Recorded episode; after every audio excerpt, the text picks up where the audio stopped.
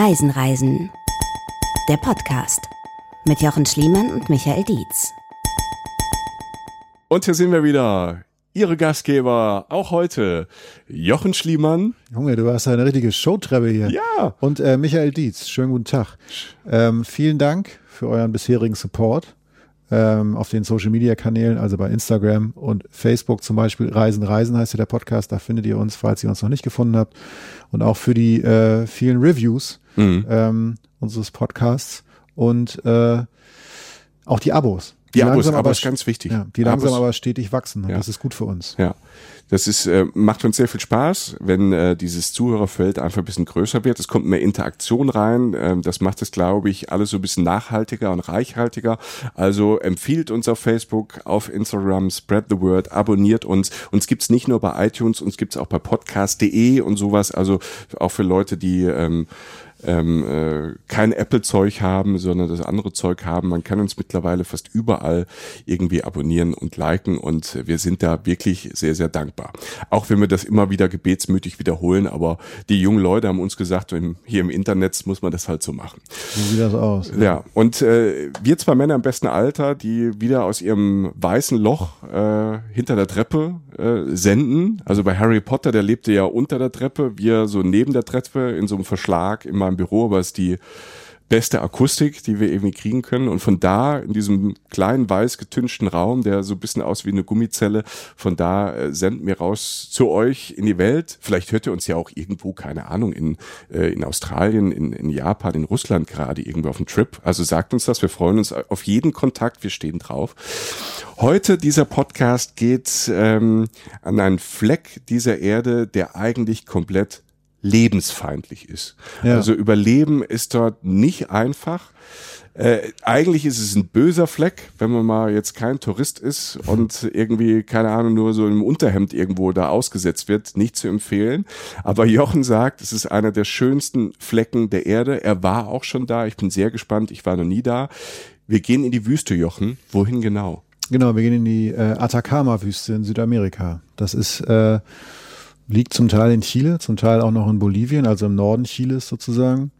Ähm, äh, man kann dort, ähm, um das mal gleich irgendwie vorweg zu sagen, man kann zum Beispiel mit Natur da durchfahren. Man sollte es auch. Zumindest als ich da war, war das dringend angeraten, einfach, ähm, weil es einfach schwer ist, da alleine zu überleben. Mhm. Also es ist einfach äh, ein lebensfeindlicher Raum. Das liegt ganz schlicht und ergreifend daran, dass es über 3000 Meter liegt. Also die Anden sind ja auch ganz in der Nähe. Also das riesige Gebirge, das halt sich, sich durch Komplett Südamerika zieht bis runter. Genau, Ne? Genau. Also von Norden nach Süden, wir sind ja so Geografen. Hoch, runter, links, rechts.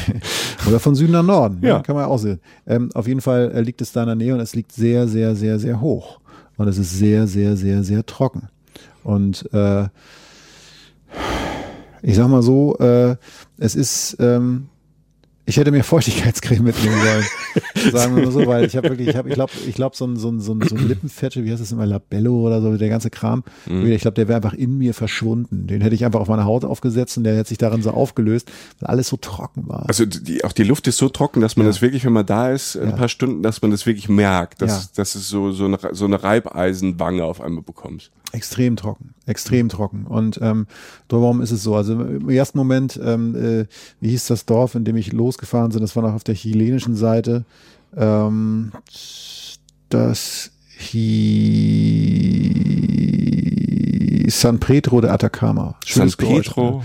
Das war so ein bisschen so das Geräusch, das ein Pilot macht, ne? wenn er so irgendwie dieser, warte mal, der, Wo fliegen wir eigentlich sind wir oder oh, das Wetter ist. Nee, ähm, San Pedro de Atacama heißt der Ort. Und erstmal kommt man da an und denkt, das ist ja aber aufgeräumt und sauber, weil einfach alles ähm, entweder aus Sand ist oder halt irgendwie aus äh, Straßenbelag und vor allen Dingen halt einfach auch nicht viel rumliegt oder viel wächst oder so, weil einfach nichts wachsen kann. Das ist auch schon so richtig hoch. Da. Sehr hoch. Also Ja. will sagen, jetzt fangen wir so mit dem, also ich verspreche, es lohnt sich. Mhm. Aber ich fange jetzt mal kurz mit den ersten Sachen an, die einem begegnen. Nämlich auch, auch genau neben dieser Trockenheit, die einen eher so schleichend so ein bisschen fertig macht, ähm, vor allen Dingen auch die Höhe. Mhm. Ähm, wer einmal über, ich glaube, das sind so 2,5 ist, glaube ich, diese magische Grenze oder 2000 Meter ist, dann kommt da dieses Thema Höhenkrankheit auf. Also die Luft ist zu dünn, du kriegst nicht genug Sauerstoff.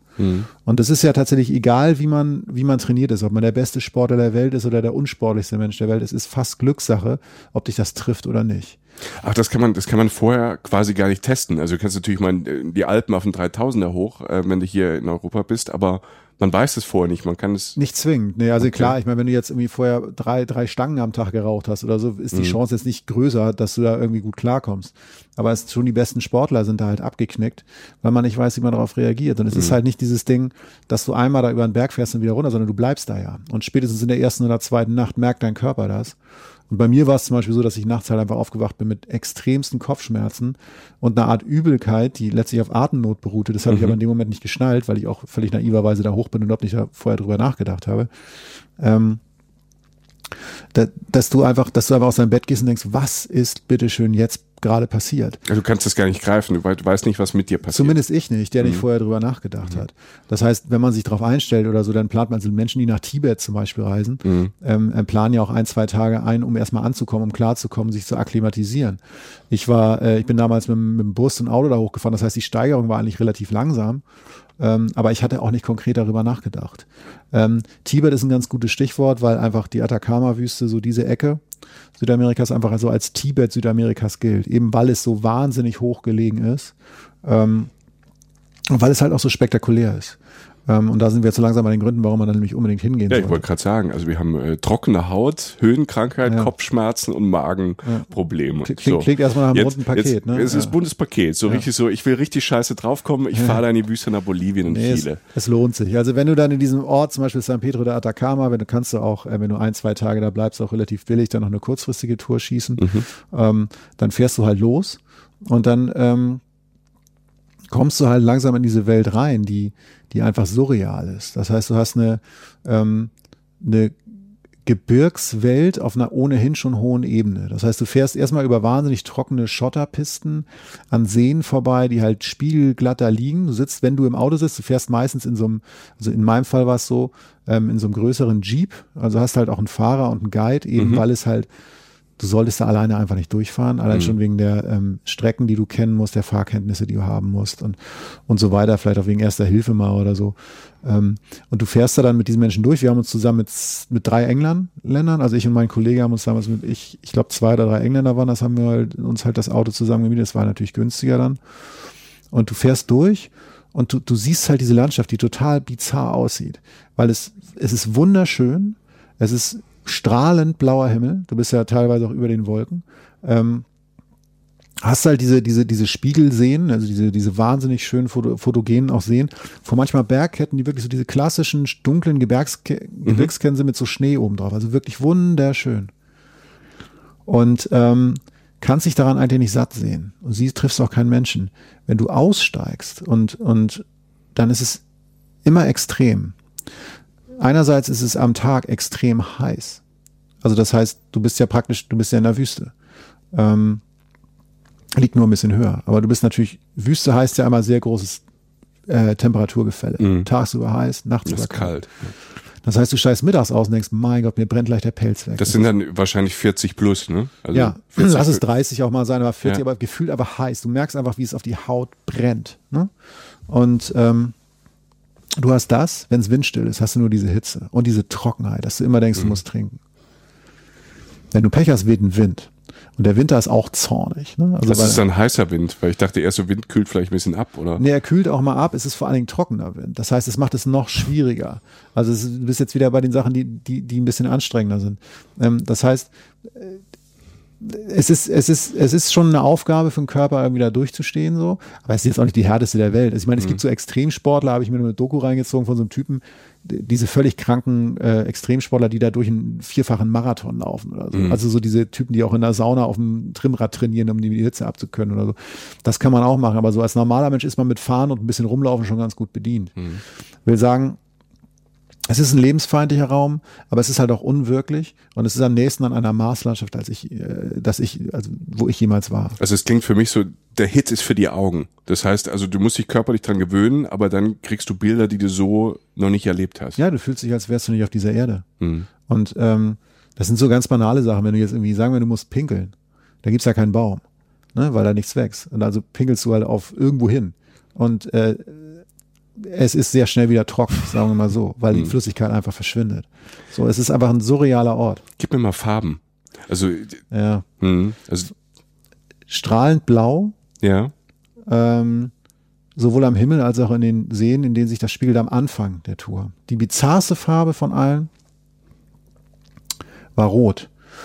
Und, und bizarrerweise auch weiß. Stell dir jetzt mal vor, du stehst, also das war tatsächlich, das war wirklich so. Du stehst vorm See, relativ großen See, stehst am Ufer eines Sees mit einem dunklen Strand. Der See selbst ist rot, blutrot. Da drauf, da drauf schwimmt ein weißer Eisberg und dahinter ist ein gelber Berg. Und so sieht es aus. Und dann denkst du so, was habe ich geraucht? Ne? Also wa- was ist, was ist läuft falsch in meiner Wahrnehmung? Und wir haben wirklich den Fahrer genötigt, da anzuhalten, als wir das gesehen haben. Wirklich diesen, wir sind auf diesen Strand draufgefahren, sozusagen Strand, also dieses Ufer, und sind, sind ausgestiegen, was rückblickend ein Fehler war, ähm, um, um einfach diesen, um, um diesen, um diesen See zu sehen. Ähm, und du hast sehr viel flaches Wasser und so ein paar Landzungen, so ein paar trockene Landzungen, die da so reinreichten. Das heißt, wir sind ausgestiegen und wollten halt zu diesem roten Wasser hin, das da schon so ein bisschen so neben uns war, aber der tiefe Teil kam irgendwann später. Und der Wind, und es war schon gegen Abend und die Sonne verschwand und da wird es lichtschalterartig, wird es wirklich kalt. Und der Wind war so stark und es war so trocken und es wurde so schnell so kalt, dass wir wirklich 15 Minuten lang geradeaus gegangen waren und fast nicht mehr konnten. Also du bist wirklich, du gehst 15 Minuten geradeaus und es sieht von, völlig harmlos aus von außen und du bist völlig im Arsch. Und, und ich weiß noch ganz genau, wie, wie meine Kollegen neben mir gegangen sind. Und es war so windig, ähm, und, und der Wind pfeifte so hin und dass sie mit mir geredet haben, ich habe nichts gehört. Also nicht nur ein bisschen, sondern gar nicht. Sie waren einfach nicht da. Also wie so, so ich habe gedacht, ich bin irgendwie im Weltraum. Ich gehe auf den Mond spazieren und sehe so Münder sich bewegen, aber Gravity-mäßig. So. ja, es verschwindet in der Atmosphäre. Und was sich letztlich rausgestellt hat, was dieses rote Wasser ist, das hat natürlich alles mit Salzen zu tun, irgendwie mit irgendwelchen Stoffen, die da drin Die reagieren, ja. Minerale, rotes, rotes Wasser.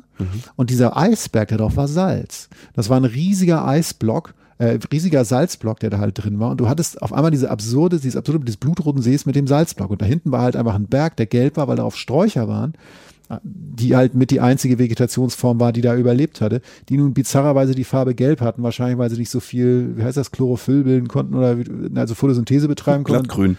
Ja, genau, Blattgrün ist da halt so nicht so angesagt. Und so hast du halt diese, die- dieses Sammelsurium an, an total bizarren Farben. Mich, ga- ganz kurz will ich nicht unterbrechen, aber es gibt, ich weiß nicht, diesen ganz neuen Star Wars-Film. Ja. diesen ganz neuen Star Wars-Film. Da gibt's nämlich auch Szene an, in so, in, ich weiß gar nicht, ob es vielleicht da sogar gefilmt ist, weil dieses Weiß und dieses Rot, wo erst alle dachten, es ist Blut, aber es ist, äh, es Ah, ist da, ja. Salz. Ich glaube, es gibt da auch eine Szene drin, die da gedreht, also eine Szene, die da gedreht wurde. Ähm, was halt, jetzt kriege ich das alles so ein bisschen so zusammen, weißt du, von, den, von den Bildern und Farben. Das ist ja wirklich abgefahren. Das kann, das, das kann sein, dass es da wird, weil es tatsächlich, es ist halt Realität, aber Mhm. es, es wirkt halt nicht so. Und das, ähm, es gibt natürlich nicht viele ähm, Lebewesen, die dort überleben. Wir haben da manchmal so ein paar Art Erdhörnchen oder so gesehen, also auch vegetationmäßig, also da gibt's ja mal so ein, so ein, so ein, so eine Art extrem trockenes Moos, was so ein Stein bewächst oder so, ne? also schön ist es eh nicht, da geht's halt nur ums nackte Überleben. Und dann gibt's da halt Flamingos, bizarrerweise. Und dann Wie? stehen halt teilweise in Seen, teilweise in den blauen Spiegelseen stehen da auf einmal Flamingos rum. Die sind dann halt da. Und die, die kriegen das da mit 3000 Höhe und trocken und das ist Ja. für die okay. Also ich habe mich jetzt nicht länger mit denen unterhalten, aber offensichtlich Die haben sie da gelebt. ja. Und ähm, ja, und das, das ist halt dann irgendwann wird's halt echt bizarr. Ne? Ähm, zudem kam bei uns dann auch noch, dass die Engländer und wir natürlich auch alle Musikliebhaber waren. Das heißt, du hast im Jeep auch immer schön Mucke gehört. Ne? Ähm, also und da kannst du das kannst du natürlich mit Mucke auch schön untermalen, wenn du dann stundenlang geradeaus fährst. Ähm, ab und zu kommt dann noch mal so ein ähm, da kommt dann, äh, da kommen so ein paar Schwefeldämpfe irgendwie aus dem Boden. Also das ist natürlich auch sehr aktive, äh, äh, sehr, aktive Geografie so oder Geologie fast, die da passiert. Da gibt's dann eine heiße Quelle, in die du dich mal reinlegen kannst oder so. Ähm, das ist dann auch alles da. Das sind dann so die Sachen, die man so abarbeitet. Machst du es an einem Tag oder sind mehrere Tage? Du bist, also wir haben gemacht, und das ist relativ üblich, machst du äh, zwei Nächte und drei Tage. Also du fährst morgens los am ersten Tag und kommst abends am dritten Tag an und hast dazwischen halt zwei Nächte. Und wo pennst du da? Ja. Das hätte ich mich vorher auch mal fragen sollen. Wüstencamp. Nee, wir haben nicht gecampt, das, das wäre auch echt zu hart gewesen. Wir haben, die erste Nacht haben wir echt in so einem völlig runtergewirtschafteten Verschlag gepennt. Also ich habe es bis heute nicht einordnen können, weil es eigentlich so ein, so ein Betonhaus war in einer relativ geschützten Ecke. Ähm, das, das war einfach so eine Art Schlafsaal, wo dann einfach, sagen wir, 15 Betten waren und wir waren ja fünf Leute, haben uns da irgendwo hingepackt und mit unseren Schlafsäcken. Ähm, Und das sind so die Nächte, die, also da war ich dann zum Glück schon akklimatisiert. Das heißt, ich hatte jetzt nicht mehr die Höhen, ähm, die Höhenluftprobleme. Aber da wurde mir dann spätestens bewusst dieses Temperaturgefälle, von dem ich gerade schon sprach. Denn das war wirklich absurd. Du sitzt da dann noch kurz draußen und denkst so geil, romantischer Abend. Ähm, gehst aber dann relativ schnell ins Bett, weil du auch völlig im Arsch bist, weil du halt irgendwie halt wenig Sauerstoff gekriegt hast. Und es ist so kalt. Das heißt, du hast, brauchst einen guten Schlafsack, dann ist aber alles gut. Es dauert halt nur, bis der dann halt warm wird. Mhm. Und ähm, die schönste Begebenheit war dann eigentlich, also die auch diese Kälte auf den Punkt bringt, aber auch was es halt wert ist, dahin zu fahren, war natürlich nachts bei dem, was natürlich mir immer passiert, wenn ich am besten nicht aufstehen sollte, ich muss pissen. So, ne? Klar. Ja. Ähm, du liegst da. Kleine Blase. Alles wird, genau, alles wird gerade warm, ja. so, du denkst so, geil, jetzt pennen, so, ne? Und dann nachts um zwölf, bing, liegt die Eule im Bett und denkst, scheiße, ich muss pissen. Und dann denkst du halt irgendwie eine Stunde lang, ich, ich gehe nicht. Ich mhm. bin ja nicht blöd. Und dann mhm. irgendwann merkst du, es wird nichts, Alter, du musst jetzt pissen. Dann schälst du dich aus dem Schlafsack raus und gehst da raus, allein der Boden, ne? Betonboden mit Sand drauf, schon kein Bock mehr, ne? Schälst dich dann da raus und es ist ja. Du schöne Flipflops, oder? Ja, ich habe mir dann irgendwie meine Schuhe angezogen, aber es fühlte sich auch alles nicht schön an. Bin dann da in Unterhose raus, weil lass mich, ich übertreibe jetzt vor uns minus 20 Grad, lass es minus 10 gewesen sein, es war auf jeden Fall schlimm. Ähm, geh da raus, das sind ja nur zwei Türen dann irgendwie, ähm, und dann stellst du dich halt dahin und dann, äh, ne? Ja, jetzt habe ich schon oft genug, da pisst du halt. Notdurft. Und dir wird kalt, sehr, sehr kalt und es weht ein Wind, du denkst, scheiße. Aber dann. Will ich die Geschichte hören? Doch, die wird besser. Okay. Ja, ab jetzt ja. wird's besser. Dann irgendwann merkst du, es ist hell. Okay. Und dann denkst du, was, was ist denn jetzt los? Und dann guckst du nach oben, Alter. Und dann siehst du den geilsten Sternhimmel, den du wahrscheinlich je gesehen hast. Ähm, nun hat jeder sicherlich mal schönen Sternhimmel-Moment, ne? Aber wenn du dir vorstellst, dass du auf, dem, auf einem der Dächer der Welt bist ohne Zivilisation, da, da, sind keine Menschen. Da sollte auch kein Mensch, also da hat irgendein Typ gewohnt mit seinem Haaren, glaube ich, wo wir gepennt haben. Mhm. Weiter führe ich da dieses Bild nicht. ähm, sonst halt niemand. Das heißt, keine unnatürliche Lichtquelle, keine Lichtverschmutzung. So nah am Himmel, glasklar, aber natürlich trocken wie Sau, keine Wolke. Und der Sternhimmel, das war bizarr. Das war wirklich, das war nicht so, oh geil, oder da ist der große Wagen oder da ist mhm. der, was auch immer, Southern Cross, was man dann im Süden hat, egal. Sondern das war halt, da wurde mir erstmals bewusst, was das eigentlich ist. Das sah aus wie so ein, ja, wie so ein, wie so ein, wie so ein Näh, äh, wie so ein Strickmuster oder so, aber halt mhm. greifbar. Es war halt da und es war das halt nicht. Es fühlt sich so nah an dann. Genau und es war halt nicht. Da waren ein paar dollere Punkte, sondern du hast wirklich Schattierung gesehen. Du hast gesehen, wie da ein Schleier war von Sternen, die noch weiter weg sind, wo es dann ein bisschen heller wurde. Es war total bizarr. Und äh, da setzte dann der klassische Kampf äh, Herz gegen Kopf ein, weil natürlich, oder eher gesagt Herz gegen Körper, weil ich mich nicht satt, ich hätte mich da hinlegen können auf dem Rücken und mir das acht Stunden lang rein. Ich hätte mir Streichhölzer zwischen die Augen geklemmt, um das immer zu sehen. Das war unfassbar. Ich hätte mir das gerne auf die Netzhaut gebrannt. Mein Körper schrie natürlich, weil es so eiskalt war. Mhm. Ne? Ähm, Aber man kriegt, ich finde, man kriegt bei so Sternenhimmel halt so ein High dann auch, ne? Also ja. so ein Du hörst nicht auf und du mhm. guckst auch immer wieder hin, weil du irgendwas glaubst zu verstehen und dann glaubst du, du drehst dich nochmal. Ich, hab, ich bin reingegangen dann irgendwann, als es echt nicht mehr ging und ich habe mich noch zwölfmal umgedreht, weil du halt nicht fassen kannst, was da ist und du du gehst dann in deinen Schlafsack und brauchst natürlich wieder eine halbe Stunde, bis du bis du klarkommst, bis es wieder halbwegs auf Temperatur ist, bis sich dein Körper auch erholt hat. Aber du, du schläfst trotzdem gut, weil du diesen Himmel gesehen hast und du weißt, der ist halt da. Und du gehst am nächsten Morgen raus und es, die Sonne schreit dir ins Gesicht. Morgens um, lass es acht Uhr sein, weil um sieben bist du geweckt von der Sonne oder von diesem blöden Hahn auch übrigens. Ne? Dem Mitbewohner des der, Gastgebers. Der hat uns dann hochgeschrien. Ja. Und dann gehst du raus und die Sonne brennt dir die Netzhaut raus, aber du weißt ja, was da oben ist. Mhm. Obwohl du es dir gerade nicht vorstellen kannst. Und du hast dann so ein Fenster von so zwei, drei Stunden, von sagen wir morgens um neun bis um elf oder so, wo es angenehm ist. Wo du sagst, okay, so kann ich leben. Davor ist es zu kalt, danach ist es viel zu heiß. Abgefahren, und, ne? Und dann, dann fährst du halt weiter und hinter den Scheiben wird es dann ja auch mal heiß, aber du wärmst dich erstmal gut auf, pennst natürlich erstmal wieder ein, weil du nicht so geil, also tief, aber trotzdem auch schwer gepennt hast, also schwierig gepennt hast und fährst dann halt weiter. Und und dann geht's halt weiter. Und dann bist du irgendwann so in der Zone, spätestens am zweiten Tag, da gibt's dann so kleine Ecken, die du abgrast. Mhm. fährst dann mal zu so erodierten Felsen, die stehen dann da so raus. Da, glaub, da haben sie auch was von Star Wars, von irgendeiner Folge mal gedacht. Das ist so klassischer, richtig feiner Sand. So ein bisschen so, nicht, nicht so hell wie jetzt so ein Traumstrand, aber so ein bisschen wie so ein, wie so ein schöner gelber Sand. Und dann, ähm, dann, und dann halt so ein Felsen, der so raussteht wie so ein Pilz, weil er einfach über Jahrhunderte erodiert ist, weil da einfach, also weil da einfach Wind vorbeigeflogen ist und Sand und alles abgetragen hat, was nicht am festesten war. Und das Festeste steht da jetzt raus. Sieht fast aus wie so ein Baum, der Stein. So was fährst du dann ab. Mhm. Oder ähm, dieser rote Salzsee war halt ein Ding. Und diverse Ecken, wo du halt denkst, jetzt muss ich ein Foto machen. Da kommt noch einer, musst du noch ein Foto machen. Und währenddessen zehrt dann halt immer wieder diese Trockenheit und diese, diese, extre diese extremsten Wetterverhältnisse an dir. Und das kriegst du halt nicht mit, weil du so ein bisschen, wie du sagtest, high bist. Mhm.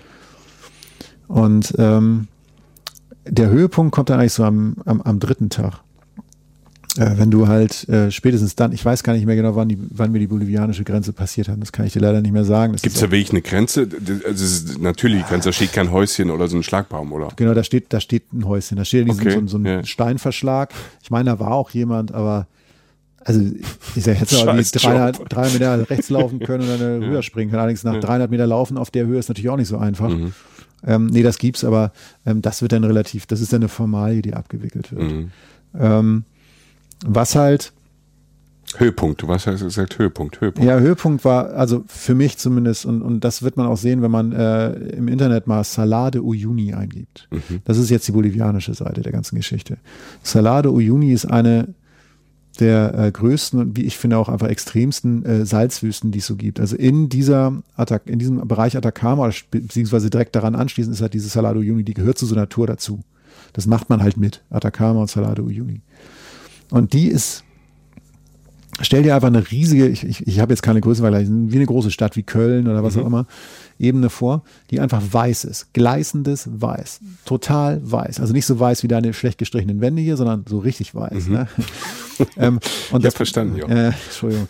Und ähm, darüber spiegelglattes Wasser. Kniehoch. Okay. Das heißt, es spiegelt auch noch. Und dann Wüstensonne. Das heißt, du stehst und du hast ähm, in einem unserer Podcasts über Westaustralien, hast du über die Leute mit der Sonnenbrille erzählt.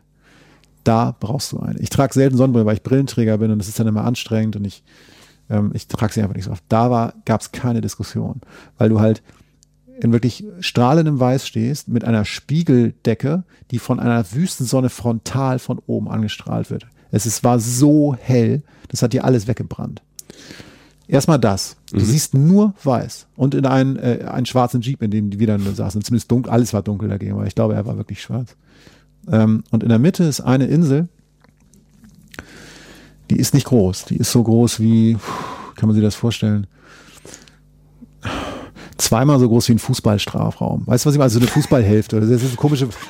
Zweimal so groß wie ein Fußballstrafraum. Weißt du, was ich meine? Also, ja. so, also es wirkte wie so eine Anhöhe, die du so, die kannst du so in fünf Minuten umrunden. Okay. Ne? Also so, so ein Pausenort. Aber es war halt der einzige Ort, der nicht weiß war, weil das so ein bisschen höher stand, aus Stein war und darauf standen Kakteen. Also die hast du übrigens auch da, diese richtig klassischen, also wenn du an Kaktus denkst, genau vor dem stehst du dann. Zwei Meter groß was soll da auch sonst leben? Das sind halt die Dinger, die mhm. ohne viel Wasser klarkommen. Und da stehst du dann drauf und hast drumherum nur weiß. Läufst du da durchs Wasser dahin?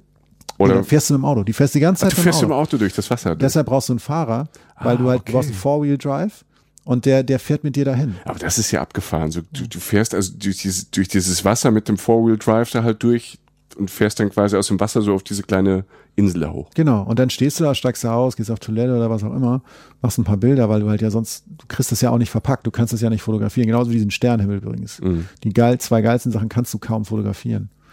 Ähm, und stehst da drauf und äh, fühlst dich wirklich so, als seist du nicht auf diesem Planeten. Und äh, das ist, äh, würde ich sagen, wenn man mal wirklich weit weg will, ähm, und es ist auch nicht so teuer, ähm, also natürlich dahin zu kommen, wenn du in Südamerika bist. Ne? Logisch, ja. logisch. Aber wenn, wenn man jetzt so eine Tour machen will, das sprengt, diese Tour sprengt jetzt nicht dein Portemonnaie. Mhm. Das ist nicht so.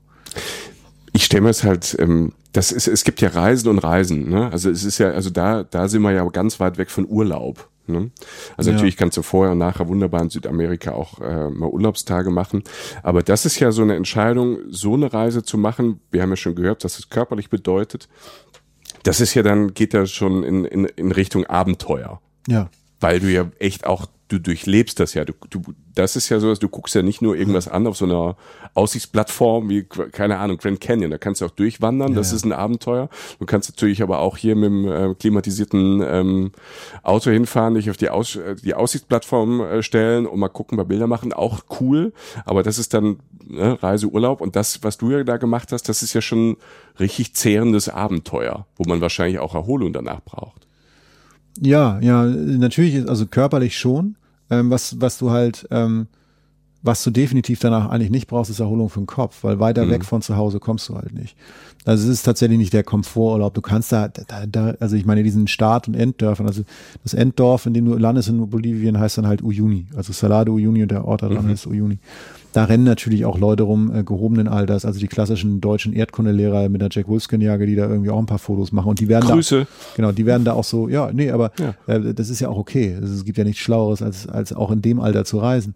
Aber auch das geht, wenn man sich jetzt nicht so, ähm, wenn man sich jetzt nicht so dreckig reinlaufen muss. Ich war natürlich auf Budget unterwegs. Mhm. Das heißt, du bist da natürlich dann dahin und er wolltest da immer schon mal hin und denkst so geil, wie das da aussieht im Internet und so, ne, irgendwie und du guckst dir das mal an und bin da auch natürlich völlig naiv reingeschlittert. Das heißt, ich habe natürlich schon, ich bin jetzt nicht total blind da reingelaufen, also habe jetzt nicht den degeneriert, ich habe jetzt nicht, ich habe jetzt keinen blinden Fahrer gebucht sozusagen, Mhm. sondern irgendwie der konnte schon irgendwie ein Lenkrad halten, aber es war jetzt halt auch kein Vier-Sterne-Ding.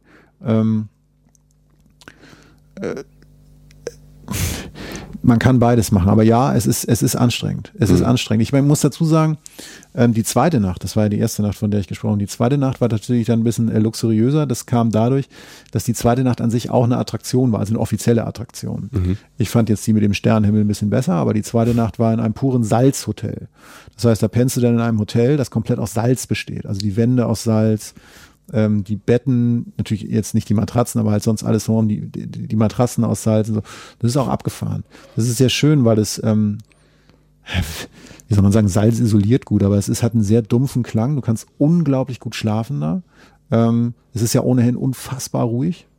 Ähm, das nimmt man natürlich auch mit. ne? Also dass, dass man, dass man den Film halt auch nochmal fährt irgendwie. Aber das ist, das ist, da treffen sich natürlich dann auch andere Touristen mit dir. Ich fand die lohe Variante eigentlich ganz cool, äh, weil du, wie du schon dachtest, weil du halt, weil du halt ein bisschen mehr erlebst. Es ist halt anstrengend. Ja. Hm. Es ist anstrengend. Also wenn du sagst, da gibt's diesen, ähm, diesen Ort da in Bolivien, der Endort, das heißt, da sind auch Leute, du kannst auch Tagestrips da reinmachen. Du musst jetzt nicht die, die Drei-Tage-Variante machen und es lohnt sich trotzdem. Genau, du kannst auch mindestens auf der bolivianischen Seite, wenn du da anfängst, kannst du auch einen Tag in die Salado Uyuni machen. Meines Wissens müsste eigentlich gehen, weil so hat der Trip aufgehört. Ähm, nee, du kannst es auch in, äh, du kannst es auch in zwei Tagen und einer Nacht machen. Äh, uns wurde oder generell wurde uns damals empfohlen, halt die, die Zeit zu nehmen. Länger wäre für mich jetzt auch nicht unbedingt nötig gewesen, weil du kannst ja natürlich viel Zeit verbringen, weil es auch äh, wahrscheinlich auch spannender wird. Aber ich hatte so das Gefühl, dass ich meinen Kopf so ungefähr da rumgekriegt habe, dass ich so ungefähr verstanden habe. Und es ist wirklich, ich meine, es hört natürlich in Uyuni da nicht auf, weil der Ort auch hoch liegt. Du bist ja praktisch, vor allen Dingen in Chile und in Nordargentinien auch schon, also Salta heißt die Stadt, die, die Nordargentinien auch eine schöne Stadt, von der du aus viel machen kannst. Spätestens kurz nach Salta bist du ja permanent auf Andenhöhe unterwegs. Das heißt, du bist immer weit oben. Daran die Höhe daran gewöhnt sich, ist kein Ding. Diese Trockenheit hat mich auf Dauer doch ziemlich fertig gemacht, muss ich sagen. Weil das irgendwann denkst du so, alter Schwede, ne? Ich habe Mhm. ich hab nichts mehr da. Was soll ich mir jetzt noch irgendwie irgendwo hinschmieren? Ähm, das war, das fand, das fand ich schon anstrengend. Aber jetzt gar nicht so auf dem, auf dem Jammerniveau, sondern das, den Preis zahlt man sehr gern. Weil es einfach, weil es einfach echt was anderes ist.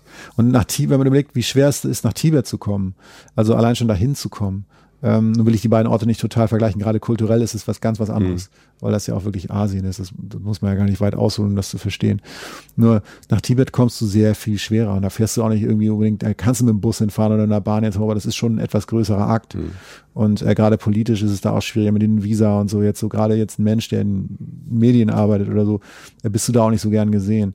Ähm, das war Bolivien, also diese Nummer liegt eigentlich, wenn man jetzt mal so einen längeren Trip macht, eigentlich auf, auf einer schönen Strecke zwischen Chile beziehungsweise Argentinien im Süden und Peru ja auch nördlich davon. Das heißt, du kannst es wunderbar einbinden, wenn du einen längeren Trip machst, auf dem Weg nach oben, wollte ich schon sagen, im Norden halt rein. Mhm. Ne, Du fährst halt dahin und von, wir sind dann von da aus weitergefahren von Uyuni nach La Paz, also äh, eine der berühmtesten Städte Boliviens und vor allen Dingen eine der höchstgelegensten, also liegt immer noch sehr hoch. Und von da aus kommst du dann zu ähm, Tiki-Taka-See. Ah ja, der? den kennt man, ja klar. Ja. Ähm, der liegt auch noch in Bolivien und von da aus gelangst du zum Beispiel dann nach Peru. Aber ist das zum Beispiel, um mal ganz praktisch, wenn man sagt, hör mal, ich will diese Wüste mal sehen, ist das ähm, so ein zwei, drei Wochen Trip, wenn man sagt, okay, man macht La Paz, Titicacasee und, und äh, die Wüste, ist das zu machen in drei Wochen? Das finde ich schon. Ich glaube sogar, dass man, ähm, wenn man jetzt Schwerpunkte setzen will, dass man da auch Machu Picchu mit unterbringen kann in Mhm. Peru, was ja zum Beispiel auch sehr hoch liegt, aber eine völlig andere Welt ist. Also es ist ja grün ohne Ende. Machu Picchu, wenn man das eingibt oder vor Augen hat, das ist ja die, eine grüne Hölle im positivsten Sinne. Mhm. Total spektakulär gelegen und eine, eine ganz andere Welt. Ja, ich, ich, also also zwei bis drei Wochen, für, also auf jeden Fall, weil die, weil diese Atacama-Geschichte ist dann letztlich in drei Tagen erzählt und drumherum ist natürlich auch ist es auch schön, aber das ist dann halt eine Woche, die du drumherum machst. Da gibt's dann auch so ein altes Gefängnis, das man in der Wüste sich anschauen kann oder so, ein, so ein Eisenbahnfriedhof und so. Ähm, aber der Trip an sich so zwei drei Tage, das ist schon. Äh kann man das gut individuell machen, dass man sagt, okay, ich miete mir ein Auto oder ich fahre mit dem Bus oder ich fahre mit den Zügen darum? In der Ecke ja. von Südamerika. Das ist ja auch immer sehr, Südamerika ist ja riesig groß. Du kannst ja Brasilien jetzt nicht mit äh, Uruguay und Argentinien vergleichen oder Peru und Bolivien. Nee, das, das, das kann man auf, das kann man auf jeden Fall machen. Du, sagst, witzig ist, ähm, Südamerika ist groß, klingt so banal, aber es ist es ja tatsächlich. Also mhm. du hast ja, ähm, vergleich das mal mit zum Beispiel sagen wir Asien oder, oder, oder, oder auch Afrika, da sind auf diesem, auf dieser Größe des Kontinents, da unten alle der Südteil Südamerikas, da sind zwei Länder, Argentinien und, und, und Chile. Und dann kommen da drüber halt das kannst du ja in einer Hand abzählen. Da kommt mhm. ja wirklich Bolivien, da kommt irgendwann Peru. Ähm, es, ist, es ist riesengroß. Diese Länder an sich sind riesengroß. Allein der Grenzbereich. Also wir sind von Chile, um, um auf deine Frage zurückzukommen, wie man ja. sich da bewegt, wir sind da einfach Bus gefahren. Mhm. Du kannst sehr gut, gerade in Argentinien, sehr komfortabel und sehr gut Bus reisen als Individualtourist. Das kann man hoch bis nach ähm, Chile dann halt machen, wo wir halt dann die, auf diese Tour gesprungen sind. Und allein der Grenzbereich zwischen Chile und in dem Fall zwischen Argentinien und, und Chile da bist du eine Stunde lang durch nichts gefahren. Und das war halt so der Bereich zwischen den beiden. Niemandsland. Ja. Stell dir das mal in Europa vor. In Europa sind das zehn Meter oder so. Mhm. Weißt du, da fährst du ja, sie verlassen Belgien, sie sind in Holland oder, mhm. oder was auch immer, keine Ahnung. Ja. Ne? Und da ist es wirklich, du fährst raus und bist dann eine Stunde, du fragst dich auch, was ist das denn jetzt? Wie nennt man das denn hier? Mhm. Weil einfach nichts ist. Du fährst ein paar Berge hoch und wieder runter und dann kommt halt irgendwann das nächste Land. Weil, weil so wahnsinnig viel, wahnsinnig viel Platz ist. Letztlich, und wie gesagt, zur Frage zurück, Bus ist absolut ein Weg. Wir sind aus Uyuni nach La Paz sind wir mit der Bahn gefahren, das geht auch. Also wenn es Bahnstrecken gibt, kann man die auch gut nehmen. Aber äh, Bus und, und Bahn sind da sicherlich die Wege, wie man sich individuell auch relativ spontan fortbewegen kann. Ich, das muss, das war jetzt bestimmt keine, noch, das war Hochsaison, das war, äh, das muss im Februar gewesen sein, also jetzt keine schlechte Jahreszeit, um nach Südamerika zu fahren.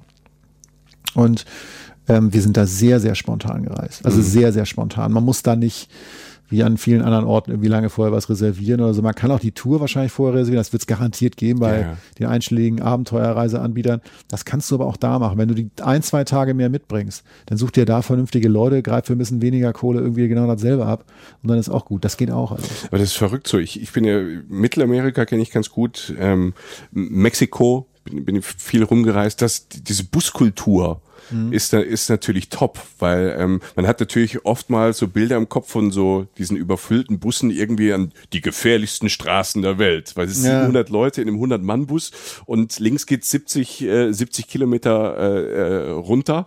Ähm, das hat man so im Kopf, aber es ist total komfortabel in Südamerika, in Mittelamerika mit Bussen zu fahren. Du kannst alles im Netz buchen, du hast verschiedene Klassen. Wenn ja. du sagst, hör mal, ich will jetzt aber einen geilen Bus haben, wo ich mal die auch mit, äh, wenn ich 2,50 Meter groß bin, die Beine ausstrecken will, mit, mit Service, ja. kann, für, kannst du so einen Erstklasse-Bus nehmen, kannst du einen mittleren Bus nehmen.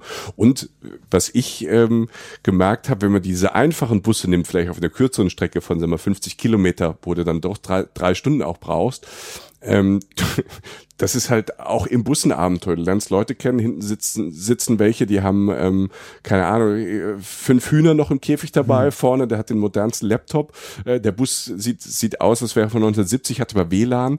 Also ich finde, das, das macht auch ähm, nicht nur, es ergibt nicht nur Sinn, Bus zu fahren, es ist günstig und äh, es macht auch Spaß. Also klar, 18 Stunden oder 20 Stunden Strecken gibt's da auch. Aber wenn man so kleinen Hüpfern ähm, sich da von A nach B bewegt, ist es super. Ja, man kriegt, man kriegt mehr mit, man kriegt, man trifft Menschen. Ähm, auch Menschen, auf die man manchmal keinen Bock hat, aber klar, eben das Schwein hinten dran gebunden oder was auch immer, mhm. das hatte ich jetzt öfter mal in Asien oder so, aber vor allen Dingen kriegst du ja auch, wenn, es gibt ja so, du fährst ja relativ viel Auto, mhm. auch in, auch in anderen Ländern, ähm, manchmal, also es gibt ja so Länder, da macht man das einfach nicht so oft, ne? Also weil, ja. weil, weil also es gibt ja für jedes Land irgendwie sein Verkehrsmittel. Ne? In Japan ist es von mir aus die Bahn, also die, das beste Verkehrsmittel.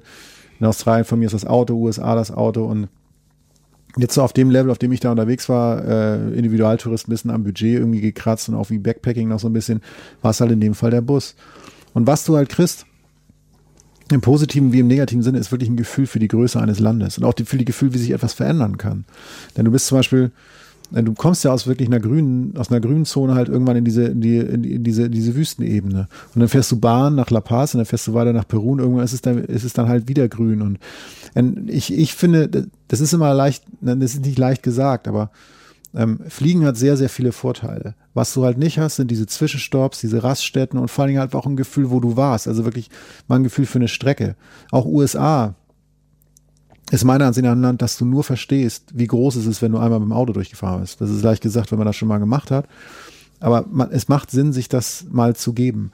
Und Argentinien war, wie gesagt, war der größte Entfernungsschock, den ich jemals hatte. Ich war wirklich, ich war in Buenos Aires und wollte nach, wie hieß die Stadt Mendoza oder so. Mhm. Das war, das war so, so, ein Weingebiet in Argentinien. Und argentinische Weine dachte ich, gucke ich mir mal an. Klang so nach zwischendurch mal, ne? Das war wirklich die nächste Stadt auf der Landkarte, Alter. Und ich war wirklich, lass mich über zehn Stunden unterwegs. Wir haben einen sehr geilen Bus wohlgemerkt. Das war wirklich dann so ein richtig Bus, wo du denkst, so, das war so ein Business-Class-Bus, der natürlich nicht ganz so teuer war. Aber, aber halt, aber halt wirklich einen Fahrkomfort dann geboten hat. Aber Argentiniens Größe ist, ist, hat mich mit am meisten beeindruckt. Und das ist in Chile auch so. Chile sieht so schmal und so, und zwar lang aus, aber nicht so lang, wie es eigentlich ist. Und Bolivien ist so ein Land ohne Küsten, dass man sagt, oh, stimmt, Bolivien gibt's ja auch noch. Bolivien hat so viele Seiten, Bolivien hat auch so viele, das, Bolivien ragt ja bis in Amazonas rein. Nur ich war halt auf einer Seite, die wirklich eher aussieht wie Tibet oder wie halt der Mars. Mhm. Und ähm, das war eigentlich mit das Faszinierendste tatsächlich in Südamerika. Diese, diese unfassbare Größe jedes einzelnen Landes, dieser wahnsinnige Platz, den es da gibt. Ich meine, da gibt es ja auch Metropolen, sei es jetzt Quito, Buenos Aires oder ist auch Santiago de Chile, aber der Platz ist schon, ist schon wahnsinnig. Ist schon wahnsinnig. Ich stelle ein paar äh, Standardfragen, um das noch, ähm, um noch ein paar Häkchen dran zu machen. Muss man unbedingt Spanisch sprechen da unten? Das ist immer so ein Klischee, dass wenn man da runterfährt, also ich habe es in Mexiko, haben auch alle gesagt, du musst irgendwie ähm, Spanisch können, wenn du da irgendwie umherfährst. Musste ich nicht. Also es haben 20, 30 ähm, Notfallwörter haben gereicht und Hände und Füße, ein bisschen Englisch, da bin ich gut durchgekommen. Wie ist das jetzt ähm, in Peru und Bolivien? Es hilft natürlich massiv. Ich mhm. glaube, dass ähm, ich glaube, wenn du jetzt nicht total weit weg bist von von allem, also wenn du nicht wirklich in der völligen Provinz bist, kommst du irgendwie mit Englisch schon durch. Es ist schon so, finde ich, dass, weil Spanisch einfach auch eine Weltsprache ist, das vergisst man ja gerne mal, zumindest mhm. hier irgendwie, dass man denkt immer, man kann Englisch und man kommt überall hin, das kommt überall klar, das stimmt in dem Sinne auch, aber Spanisch ist eine große Sprache. Und der ganze Kontinent, ja fast bis auf Brasilien, spricht halt Spanisch. Und deshalb müssen natürlich viele Leute da auch nicht viel Englisch können, weil, weil bis du dann Englisch sprechen musst, ist es schon eine ganze Weile weg. Und ich bin damals, ich hatte tatsächlich davor ein bisschen Spanisch gelernt und bin da auch hingefahren, um es zu lernen. Und das, das öffnet einem schon viele Türen. Das eine Problem ist, wenn du was sagst, und man kann in Spanisch relativ schnell so klingen, als wüsste man, wie es läuft. Also Spanisch ist eine geile Sprache, weil du halt relativ schnell denkst, du bist der Shit. Und wenn du dann drei Sätze kannst, Alter, dann glauben die, du kannst das. Und dann antworten die. Mhm. Und dann hast, dann geht's halt los. Ne? Also äh, du verstehst ja kein Wort. Ne? Also, also, also wir haben ja auch nochmal Dialekte und genau. ähm, ne, also äh, bolivianische Spanisch bin ein bisschen anders als das argentinische Spanisch. Genau, und du hast ähm, vor allen Dingen halt irgendwie erwächst du relativ schnell den Eindruck, dass du mehr verstehst, als du eigentlich tust. Was es geht natürlich auch relativ. Und dann gib ihm. Ja, ja, sicher. Ich mein, immer, ja, ja, ja, ja, si, si. Aber es gab halt auch diese eine, eine Situation, wo halt auch klar war, dass man mit wenig auskommt. Das war halt mal, heißt ja schlecht. Mhm. Ne? Und ich, da, damit geht relativ viel. Ich hatte irgendwie Halsschmerzen, bin in der Apotheke rein, auf meine, hat auf meinen Hals gezeigt und habe gesagt, mal. Und die wusste natürlich sofort, wo, wo der Hase langläuft. Ja, ich hab, bin natürlich, Keywords sind ja, ganz wichtig. Super, Keywords. super klar. Donde, wo, ne? Und ja, so. Donde esta la para de la tren. So. So sieht's aus, genau. Und äh, von daher, äh, wie immer würde ich sagen, ähm, es bringt was. Es hilft einem immer und es bringt einem die Leute auch näher und die freuen sich aber auch wahnsinnig, weil es ja auch eine Form von Respekt ist, die du gegenüber lernen sollst plus ein bisschen mehr auch, weil es einfach tatsächlich nicht so ist, als wenn du nach Deutschland kommst und eh alle Englisch sprechen müssen, weil sie sonst das Land nicht verlassen können, sondern Spanisch ist da einfach die Sprache. Und das unterschätzt man leicht mal. Aber mit, mit, wie, was du eben ja auch sagst, mit 20, 30 Keywords ähm, kommt man da auch schon durch. Also man ist nicht komplett lost und meistens, ähm, meistens auf dieser Welt, also was ich bisher erfahren habe, bis auf ganz wenige Ausnahmen, sind die Menschen ja auch eher hilfsbereit, wenn man ein bisschen höflich ist und äh, so ein bisschen mit ähm, Hundeaugen vor ihnen steht und nicht weiter weiß. Ja, und das ist, ist da, da ja bestimmt dann auch so. Es sollte einen auf keinen Fall davon abhalten, dahin okay. zu fahren. Das Sie ist böse. Sicherheit, das ist ja auch, ich, ich reite die Klischees runter, du magst das ja, ja auch. Bitte. Du magst es ja auch, wenn ich Klischees reite. Absolut. Ähm, Sicherheit ist ja auch auch neben der Sprache so ein Ding, ja, fahre ich, kann ich da entspannt reisen, ohne die ganze Zeit ständig auf meine Sachen aufzupassen oder Angst zu haben um Leib und Leben. Also in der Atacama-Wüste bestimmt. Weil keiner da ist. Also wenn da, da ein, kann keiner wenn klauen. da ein Dieb wohnt, dann ist der auch echt dumm. Höchstens der Mann mit dem Hahn, Ja, der, der euch nachts Hahn, abzockt, Alter. wenn ihr so im So sieht's aus. Also Ja. der, der hat es vielleicht in der Hand gehabt, der Hahn selbst auch. Ähm, aber das, das ist da natürlich, also spätestens in Nationalparks weiß man ja oder halt in solchen Ecken äh, ist eh völlig egal. Da kannst du auch irgendwie dein, äh, da kannst du Portemonnaie rauslegen, so das passiert nichts, würde ich sagen. Ähm, ansonsten ist es immer gefährlich, das zu sagen, weil ähm, jeder, der kein Problem hatte, sagte immer, ich habe nichts, das ist alles völlig in Ordnung. Ne? Es war auch ähm, das ist ja natürlich auch ein großer Kontinent. Es ist jetzt schwer, dass irgendwie, ich war jetzt in, in, zum Beispiel in der Ecke natürlich nicht in vielen großen Städten. Sagen wir, gehen wir eher von La Paz aus, in Bolivien, was am nächsten als die größte Ja. Metropole da in der Nähe ist. Also ich fand schon, dass man da abends jetzt nicht groß noch rumgelaufen ist. hm. Das war schon so, also Das hast schon ein Gefühl schon gehabt. ja, das war so allgemeine Ansage und ich mache das dann auch. Also ich muss es dann nicht rausfinden, dass es anders ist oder so. Tagsüber ist das kein Problem. Du musst halt mit, ich sage immer so, man gibt, sein- man gibt sein Gehirn ja an der Grenze nicht ab. Das heißt, wenn du mit gesundem Menschenverstand irgendwie durch einen Ort durchläufst und dich ein bisschen an die Regeln hältst, dann bist du schon gut dabei. Pech haben kannst du immer. Ja, Und das ist natürlich auch gerade in Ländern so, wo einfach das Arm-Reich-Gefälle groß ist. Und wenn du da durchläufst und sozusagen die Personifikation manchmal auch aus, stimmt's ja gar nicht, aber dessen bist, dass, ein, dass du ein Mensch bist, der sehr viel Geld hat oder so, beziehungsweise du bist es vielleicht auch, weil du gerade Urlaub machst, also so schlecht Mhm. kannst du ja irgendwie nicht gehen, dann ist immer die Gefahr da, dass irgendwas passiert. Ähm, das ist sogar herzuleiten, das ist sogar aus deren Perspektive fast logisch, auch wenn es nicht okay ist. Es ist nie okay, wenn jemand eine Straftat begeht. Aber es ist da schon, also es ist jetzt nicht, also es wäre jetzt nicht die größte Überraschung der Welt gewesen, wenn mal irgendwie mein Portemonnaie weg gewesen wäre. Mhm. Aber das, das ist ja auch so ein Land, das ist, ähm, wo du gerade gesagt wo das Gefälle groß ist, wo man halt einfach drauf, schon drauf achtet, was für Klamotten man anhat. Entschuldigung. wo, ähm, wo es vielleicht halt nicht äh, Sinn macht, in einem äh, Gucci-T-Shirt rumzulaufen, Nee, die Spiegelreflexkamera um den Hals zu haben ähm, äh, und noch vielleicht einen teuren Rucksack mit, mit einem großen Namen drauf. Ich, ich habe ja zum Beispiel in so Ländern, ähm, gehe ich durch Orte immer mit, mit Tüten. Aha. Also ich habe ich hab Plastiktüten. Ähm, Ich was- mit Hüten, ach mit, mit Tüten. Hüten, mit Hüten auch. Und ich habe ja meine Haare werden ja weniger da äh, bei Sonne. Nein, mit Tüten, also mit Ah, Plastiktüten okay. anstatt Rucksack. Und habe mein Zeug tatsächlich in einer, in einer Plastiktüte von, vom Supermarkt von, von vor Ort.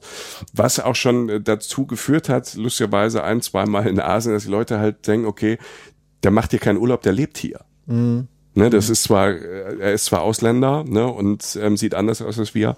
Und ähm, das hat dann oftmals so, ja, das ist jetzt keine, kein, kein Anbiedern, sondern ich äh, nehme mich halt bei ein paar Sachen einfach zurück. Und wenn's wo ich gemerkt habe, äh, auch in Afrika, wenn es mal ein bisschen irgendwie ein bisschen gefährlicher war oder undurchsichtiger war vom Gefühl her, habe ich mich halt auch downgegradet. Ne? Ja, ja, absolut. Also ähm, auch wieder bei allem Respekt für Survival und Tracking-Kleidung und so. Ja. ne? Aber wenn du da halt schon im halt drei- direkt auf. ja, wenn du im 500 Euro Dress ankommst mit abtrennbaren äh, Hosenbeinen und Ja. weiß ich nicht und noch irgendwie glänzt und dann und sonst Und beige bist. das, ja, Keiner trägt beige. ja, genau. Dann dann dann ist halt also ich ich nehme auch immer eher dann eine keine extra schäbige, aber halt eine normale Hose mit, normales Hemd, normale Schuhe. Mhm. Und dann siehst du schon mal wieder, also mehr will man ja gar nicht. Man muss ja auch nicht, wenn man in der, da wohnen Millionen von Leute, die auch normal rumlaufen, da muss ich mich ja nicht anziehen, als wäre ich irgendwie auf einem Survival-Trip. Durch die Ich Safari bin halt- durch die Stadt. ich Ja, bin das, Teil des Stadtbildes. Ich kann mich genauso gut normal kleiden da wie, wie sonst auch. Mhm. Klar, wenn dann zwischendurch halt so eine Atacama-Nummer steht. Und da natürlich ist man manchmal dankbar für diese, wenn es halt dann tagsüber, lass es 35 bis 40 Grad sein und dann ein paar Stunden später halt irgendwie minus 10. Da bist du dankbar, wenn du halt diese Fließjacken hast, wenn du diese Sachen hast, die wirklich teuer sind, die dir auch helfen. Mhm. Keine Diskussion. Und wenn man sich das leisten kann und das beides einpacken kann, sollte man es auch machen. Aber ich brauche nicht, um um irgendwie, äh, wenn ich, wenn ich irgendwie eine Bustour irgendwie zum Machu Picchu mache oder mit der Bahn da hochfahre, dann muss ich mich ja, ja nicht. Jeans, T-Shirt, ganz normal wie zu Hause eigentlich. Genau, oder, oder wenn ich halt da vor allem durch die Stadt laufe, genau aus dem Grund, den du auch nennst. Wenn ich mich, wenn ich mich uniformiere wie ein Tourist, dann ist es letztlich auch eine Einladung für Leute zu denken, dass ich halt einer bin, der auch noch relativ so naiv ist, dass ich halt irgendwie das nach außen hänge. Und dann das ist ein anderer Extrem. Ich meine mit Downgrading nicht, dass ich jetzt mit meinen schäbigsten Klamotten da rumlaufe. Ne? Also das ist ja auch Hast du so. Die, die, die habe ich ja jetzt, wenn wir den Podcast machen. Ähm, und mir steht so Zeug halt auch.